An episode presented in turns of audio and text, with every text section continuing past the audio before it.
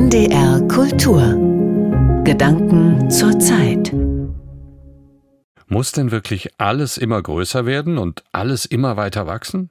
Die Effekte sind ja nicht immer die schönsten. Die Generation Golf ist zum Beispiel in die Breite gegangen, die Autos sind's auch, und das Phänomen wiederholt sich. Plasma-Bildschirme sprengen schon ganze Wohnzimmer, man bräuchte eigene Räume dafür. Und waffenbesessene Amerikaner sind inzwischen so hochgerüstet, dass sie unfreiwillig Krieg gegen sich selbst führen. Irgendwann ist offenbar der Punkt erreicht, an dem die Segnungen des permanenten Wachstums ins Gegenteil umschlagen. In der Biologie kennt man das Phänomen der Hypertrophie. Höchste Zeit, findet der Publizist Martin Tschechne, mal darüber nachzudenken, ob es sich auch in unserer hochentwickelten Gesellschaft um eine Art Naturgesetz handelt oder ob nicht doch Möglichkeiten bleiben, dem ewigen Weiter so zu entkommen. Es fing an mit einer besonderen Überraschung für den Kindergeburtstag. Die kleine Verena durfte ihre Freundinnen und Freunde in die Eisdiele einladen. Die Kinder fanden es toll und gelohnt haben muss es sich auch, denn im Jahr darauf war dort schon eine Ecke mit Kinderstühlen und Tischchen eigens für solche Veranstaltungen ausgewiesen. Nebenan gab es inzwischen auch das komplette Burger-Menü mit Lawinen von Pommes, Zipfelhüten aus Glanzpapier und einem ununterbrochen quatschbereiten Clown. Der ganze Spaß ausgelegt auf anderthalb Stunden, Pauschalpreis für jedes Kind, da hatte sich eine Marktlücke aufgetan. Heute braucht es schon einen Eventmanager mit drei Mobiltelefonen, um die Prinzen und Prinzessinnen für ein Abenteuer mit Bespaßung in den Dino-Park zu dirigieren, zur Privatvorführung in den Zirkus oder zum Torwandschießen bei Bayern München. Aber für den Moment soll es gar nicht um die Tristesse solcher Scheinwelten gehen, um die Vermarktung von Kindheit, die Standardisierung von Familienglück, sie wären hier nur Symptome. Tatsächlich geht es um den unbeirrbaren, trotzigen Glauben daran, dass alles immer größer werden muss. Autos zum Beispiel. Mehr als ein halber Meter Längenunterschied liegen zwischen dem ersten VW Golf von 1974 und dem jüngsten Modell der Baureihe 8. 20 Zentimeter in der Breite, 50 PS in der Motorisierung. Die Rede ist vom Basismodell. Spurhaltesystem und Müdigkeitserkennung sind da heute serienmäßig. Die Generation Golf hat, mal soziologisch gesprochen, die Leichtigkeit aus den Jahren des Aufbruchs abgelegt. Sie ist in die Komfortzone hineingewuchert, in der vor allem Verteidigung die Haltung prägt, viel mehr als die Lust auf Neues. Und um es gleich vorwegzunehmen, sympathischer geworden sind ihre neuen Vertreter dabei eher nicht. Volkswagen, Mercedes, BMW, alle haben sie in ihren fahrbaren Wohnzimmern und in panzerartigen Großstadtgeländewagen Volumen erreicht, die den nibelungentreuen ADAC dazu veranlassen, nach noch mehr Platz auf den Straßen und noch breiteren Fahrspuren zu rufen. Als wäre nicht schon heute eine Fläche für den Straßenverkehr versiegelt, die der Größe Schleswig-Holsteins nahe kommt.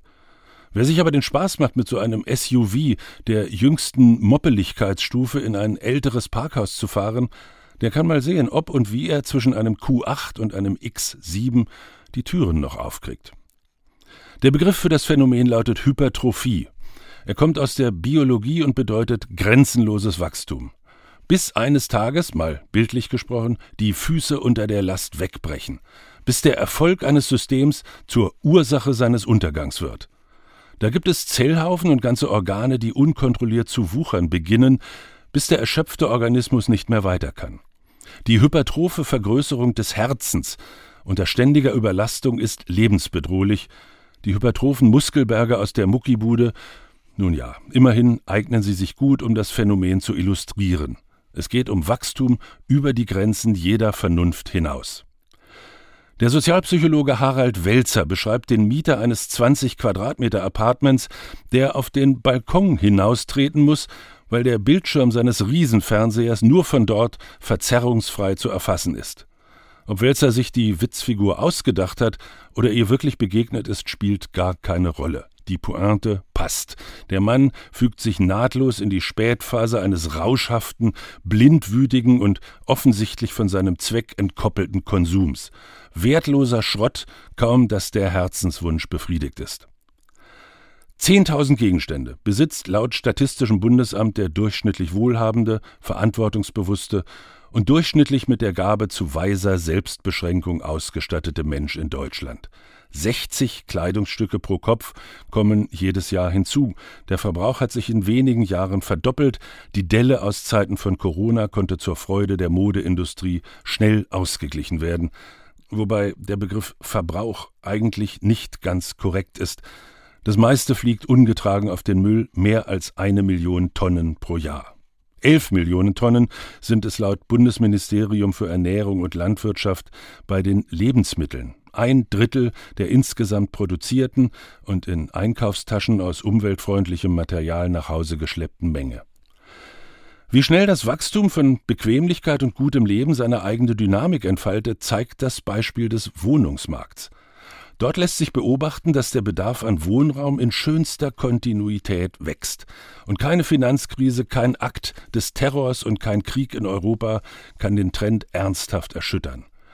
Inzwischen stehen fast 50 Quadratmeter pro Person in der Statistik, ein volles Drittel mehr als noch zu Zeiten der Wende. Und wer nach Erklärungen für diesen beharrlichen Ausbau luxuriöser Wohnverhältnisse sucht, der kann dem Phänomen eines Wachstums, das sein Ziel aus den Augen verloren hat, gewissermaßen bei der Arbeit zuschauen. In den Zahlen schlagen nämlich nicht wenige der geräumigen vier oder fünf Zimmerwohnungen zu Buche, in denen nach dem Auszug der Kinder nur noch ein oder zwei Alte zurückbleiben. Ausziehen in eine kleinere, vielleicht sogar ihren Bedürfnissen eher entsprechende Wohnung ist keine Option. Viele können die neuen Mieten einfach nicht bezahlen. Und bestimmt wäre es auch nicht ganz leicht, Ihnen zu erklären, warum die neue, kleinere Wohnung teurer sein soll als die alte, die 30 Jahre lang das Heim einer wachsenden Familie war und noch immer voller Erinnerungen steckt. Doch so zynisch es klingen mag, kann sein, dass die Lösung schon auf dem Weg ist, denn welche Rente kann künftig noch die Heizkosten tragen?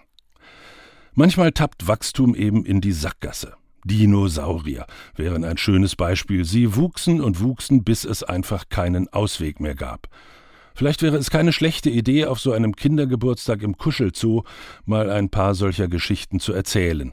Von globalen Katastrophen, die nicht nur die Saurier, sondern ganze Ökosysteme hinwegfegten, von hochentwickelten Kulturen, die irgendwo im Urwald versanken. Oder von der grotesken Dämlichkeit der Menschen auf der Osterinsel, die restlos alle Bäume fällten, um ihre gigantischen Götterbilder aufrichten zu können, bis eines Tages nichts von ihnen übrig blieb als kahles, bitterarmes Land und die Riesengesichter aus Stein, die aus den Tiefen der Zeit stumm über den Pazifik blicken.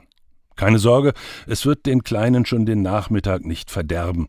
Der mahnende Bericht zu den Grenzen des Wachstums, 1972 veröffentlicht von den Zukunftsforschern des Club of Rome, hat auch zwei Generationen zuvor kaum jemanden ernsthaft erschüttert. Die große Sause ging ja erst richtig los. Globalisierung, der Boom der Finanzmärkte, die Revolution der Digitalisierung. Seit damals aber wiederholt der Autor der Studie, der Norweger Jorgen Randers, im Staccato, dass es aus dieser Welt des exaltierten Verbrauchs von Rohstoffen und Energie nur zwei Auswege geben kann. Koordinierten Rückzug, also Umdenken, Umkehr und Verzicht, oder eben siehe oben. Beim Golf liegt der Grund für hypertrophes Wachstum in einer Methode von grenzenloser Naivität. Die Leute von VW befragen ihre Kunden. Was könnte euch noch gefallen? Vollautomatisches Einparken? Sprachgesteuerte Navigation? Alles, was ein lebenslang mit aller Sorgfalt umworbenes Ego sich so zusammenwünschen kann. Und wer weiß, vielleicht kommt demnächst so ein Panel zur Auffassung, zum vollkommenen Glück im Auto fehlt uns noch ein Softeis-Automat. Würde irgendjemand sich wundern? Doch halt. Bei der künstlichen Intelligenz deutet sich so etwas an wie Einsicht. Unlängst warnten gerade die, die mit denkenden und eigenmächtig handelnden Maschinen die Welt umkrempeln wollen, vor deren potenziell katastrophalen Folgen. Elon Musk zum Beispiel forderte gar ein sechsmonatiges Moratorium bei der Entwicklung, nur um ein paar Tage später sein eigenes, von KI gesteuertes Denk- und Sprechprogramm auf den Markt zu werfen. Das Publikum ist eingeladen, sich einen Reim drauf zu machen. War da wirklich ein Anflug von Verantwortungsbewusstsein zu erkennen? Oder geht es doch nur wieder um maximale Aufmerksamkeit? Will sich einer von Schuld reinwaschen, bevor er auf den verhängnisvollen Knopf drückt? Hätte man so etwas doch bei den Atomkraftwerken gehört. Wir bauen die Dinger okay, aber Vorsicht, sie könnten ganze Landstriche verwüsten. Wir bauen Autos, jede Menge, ganz nach Wunsch, aber stellt euch nicht vor, wie die Welt 100 Jahre später aussieht. Hypertrophie ist Wachstum, das zum Tode führt. In den USA, 340 Millionen Einwohner, gibt es rund 400 Millionen registrierte Schusswaffen, Tendenz rasant steigend. Und das mit dem Tod darf man in diesem Fall ganz unmittelbar verstehen. Mehr als 40.000 Opfer von Schussverletzungen pro Jahr sind der Preis, den das Land für ein Grundrecht aus dem Jahr 1791 bezahlt.